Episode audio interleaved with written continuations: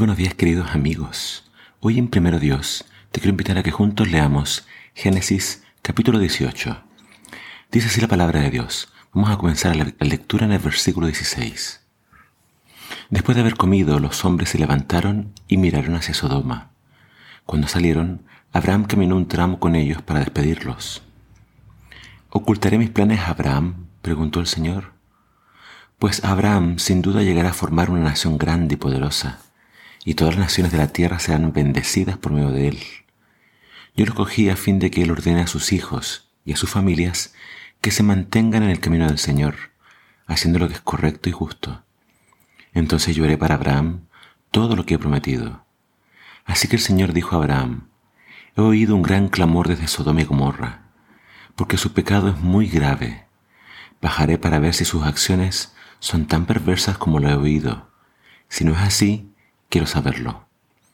Los otros hombres se dieron la vuelta y se dirigieron hacia Sodoma, pero el Señor se quedó con Abraham.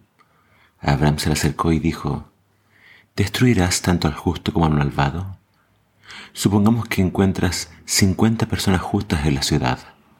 ¿Aún así la destruirás y no la perdonarás por causa de los justos?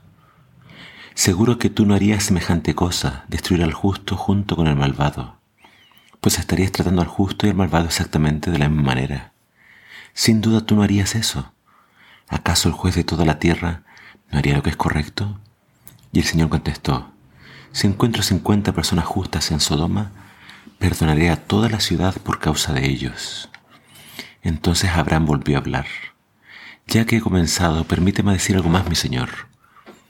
Aunque no soy más que polvo y cenizas, Supongamos que hubiera solo 45 justos en vez de 50.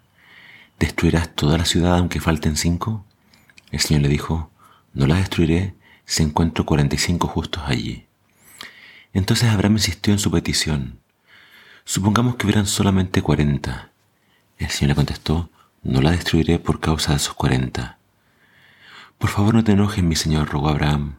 Permíteme seguir hablando. Supongamos que se encontraran solamente treinta justos.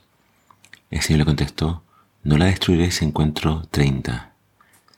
Entonces Abraham dijo, dado que me he atrevido a hablar al Señor, permíteme continuar. Supongamos que solamente hay veinte. El Señor le contestó, entonces no la destruiré por causa de esos veinte. Finalmente Abraham dijo, Señor, por favor no te enojes conmigo si hablo una vez más. ¿Y si hubieran tan solo diez? El Señor contestó, entonces no la destruiré por causa de esos días. Cuando el Señor terminó la conversación con Abraham, siguió su camino y Abraham regresó a su carpa. En el capítulo de hoy encontramos que Dios reitera la promesa tanto a Abraham como a Sara de que ellos serían padres. Ya vimos esa promesa en el capítulo de ayer. Dios, a pesar de que Abraham tenía 99 años, le reitera la promesa de que él va a ser padre de una gran nación, Abraham pensaba que iba a ser Ismael, pero él dijo, no, no, el hijo que yo voy a bendecir y que tú vas a tener, lo vas a tener con Sara. Y vemos que ayer Abraham se rió de esto y en el relato de hoy vemos que cuando se reitera la promesa es Sara quien se ríe. Eh, para ellos era imposible, ellos tenían, estaban pasados de la edad de tener hijos, pero Dios les demuestra que para Él no hay nada imposible. Y nos encontramos con el relato de que Dios va camino a Sodoma eh, Abraham no detiene, atiende al Señor con, alimentos. Pero después entonces, antes de partir, Dios dice esto, voy a no contarle lo que voy a hacer a Abraham. Él va a ser padre de una gran nación y yo sé que Él es fiel y va a hacer que su familia siga mis caminos. Así que Dios decide contarle a Abraham lo que va a hacer. Ya que vemos que Abraham hace algo totalmente insospechado y increíble porque vemos a Abraham intercediendo por Sodoma. A pesar de la maldad de Sodoma, y a pesar de que su maldad era muy grande, Abraham estaba intercediendo, suplicando a Dios por los pecadores. Todos creen que él estaba suplicando porque ahí estaba Lot. Y el relato podemos resumirlo a decir que en Sodoma no había ni siquiera diez justos. El único justo probablemente en Sodoma era Lot. Así que Dios, en su misericordia, decide sacar a Lot de Sodoma.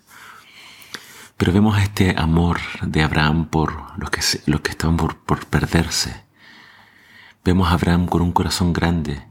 Él, él intercede delante de Dios, poniendo en riesgo su vida eh, con tal de salvar a los pecadores.